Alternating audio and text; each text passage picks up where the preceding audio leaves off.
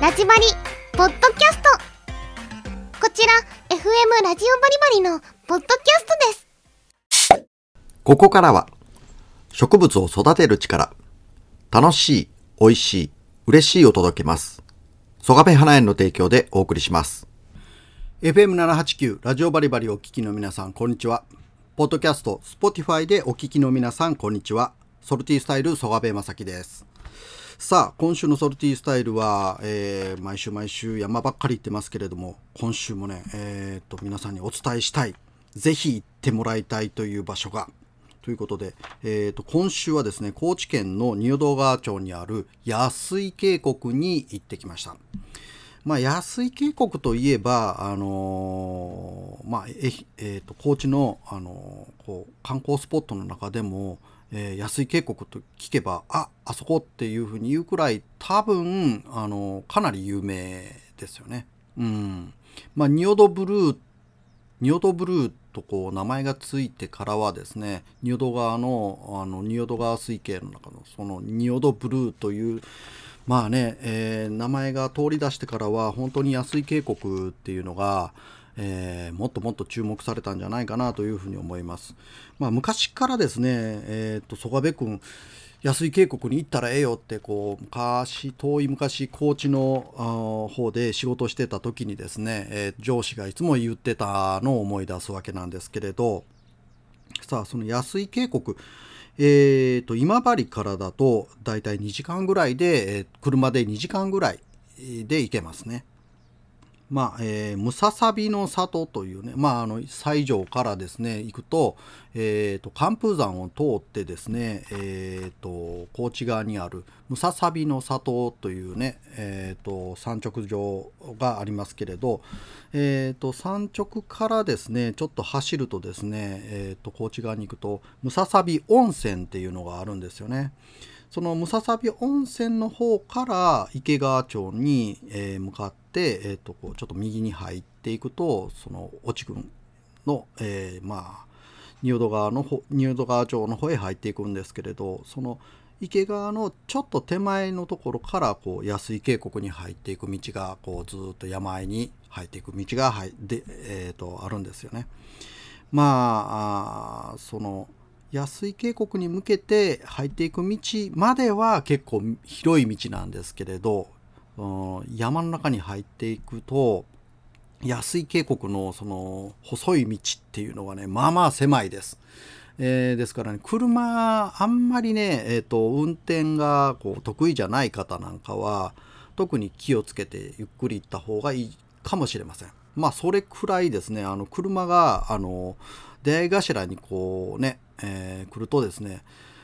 こう車と車がこうすれすこうすれすれ違いができないぐらい狭いところが結構あります。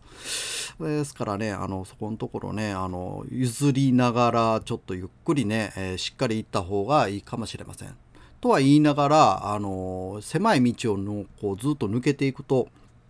えーと、蓬莱荘っていう、えー、まあレストランとか、えーと、宿泊施設が一緒に、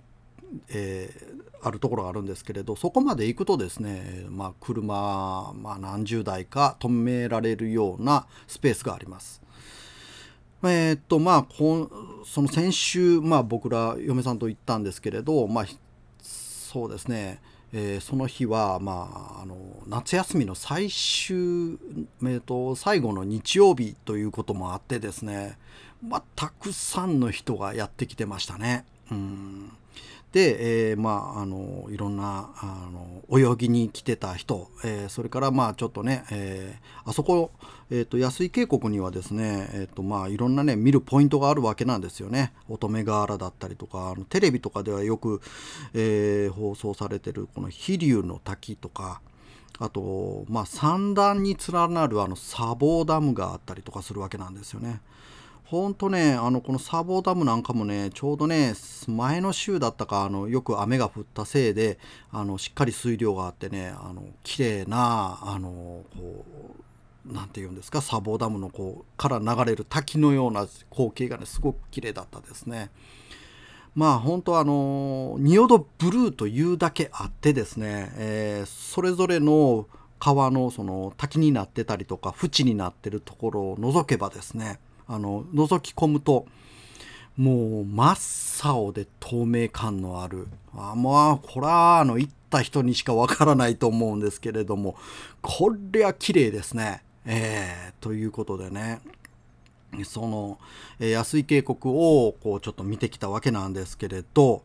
えー、今週はねその安井渓谷釣りもできるわける、えー、釣りもできるわけなんですよ。で、まあこのね釣りどうやったらねできるのかなというのをちょっと、えー、いろいろ調べてみましたので、これをちょっと皆さんにお伝えしていこうと思います。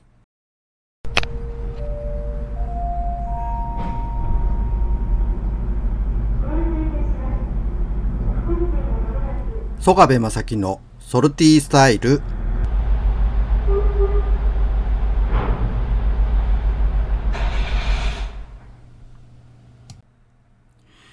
お送りしている曲は久保田利伸でブギーライド。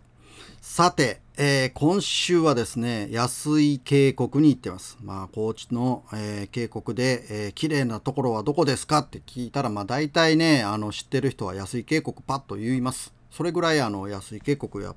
ぱり綺麗ですね。えー、仁淀ブルーで、えー、知られるこの安井渓谷、まあ、あの先ほども言ったように、まあ、今治からにじかん程度で行けるんですけれど、まあ、この安井渓谷でですね、えっと、釣りができると、まあ、安井渓谷だけじゃなくってこの仁淀川周辺の釣り場っていうのも全域、まあ、あのこの仁淀川漁協協同組合っていうところ、漁協組合で、えー、と管理されている漁券とかが販売されてて、えーまあ、そのあたりでいろいろ釣りができるわけなんですけれどもね、えー、まあ大体ねこの釣りができると言いながら、えー、聞きながら、えー、どこでできるんとか、どこで漁券が買えるとか、いくらするのとかっていうのはやっぱりわからないじゃないですか、パッと。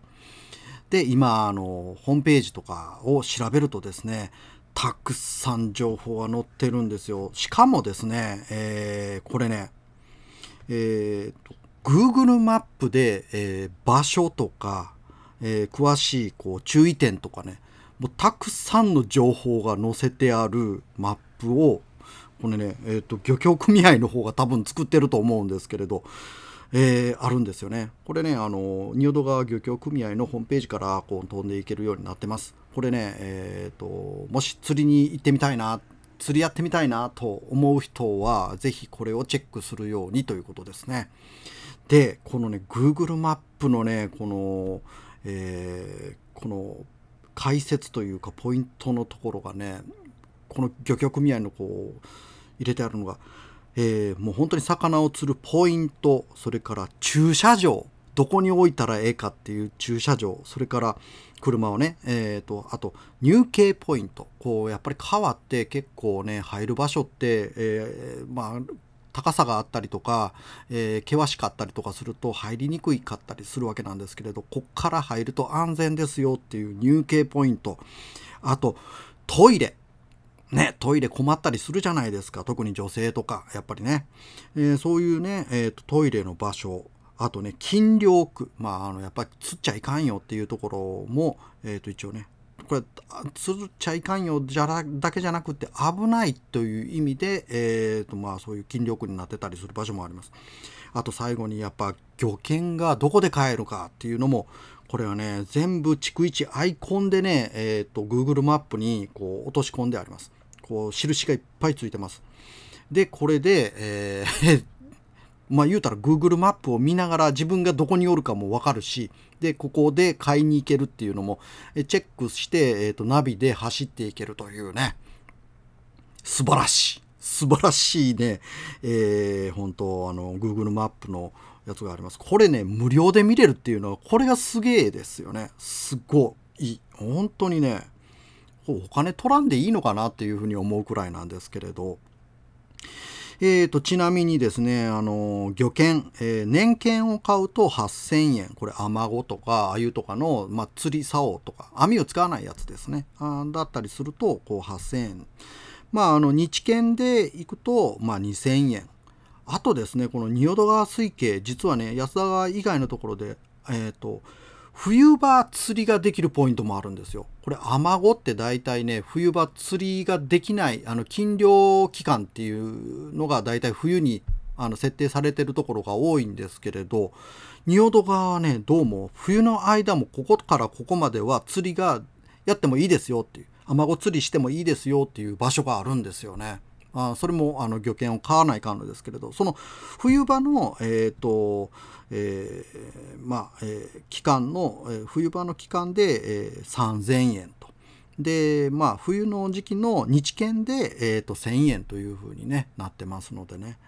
えー、ですからあのこうちょっとね、周り釣りができないこの冬でもね、あのアマゴ釣りとかがこうちょっと気軽にできる、しかもちゃんとポイントの解説までありますからね。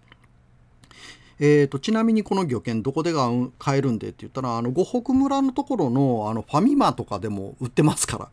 あとね、えーと、印をたどっていくとですね、なんか普通に個人の名前がついてるんですけれど、これはひょっとしてあの、えー、漁券をちゃんとつけて釣りをしてるかどうかっていう、あの言うたら警備というか観察の、えーと、監視員のおおっちゃんら、おっちゃんって言ったらいかんですけど、監視員の人たちの名前がついてるのかなと。監視員の人は、まあ、あの持ってなかったら漁券をその場で買うこともできますからね、その人たちから、まあ、そういうので、えーと、個人の名前がついてたりするんじゃないかなというふうに思ったりするんですけれども、素晴らしいこの Google マップ、ぜひ皆さん見てあの釣りに行ってみてください。楽しいです本当に。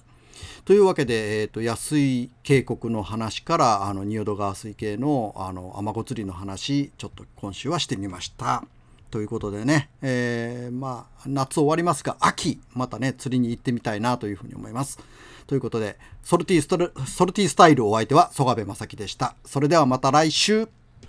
この番組は曽我部花への提供でお送りしました。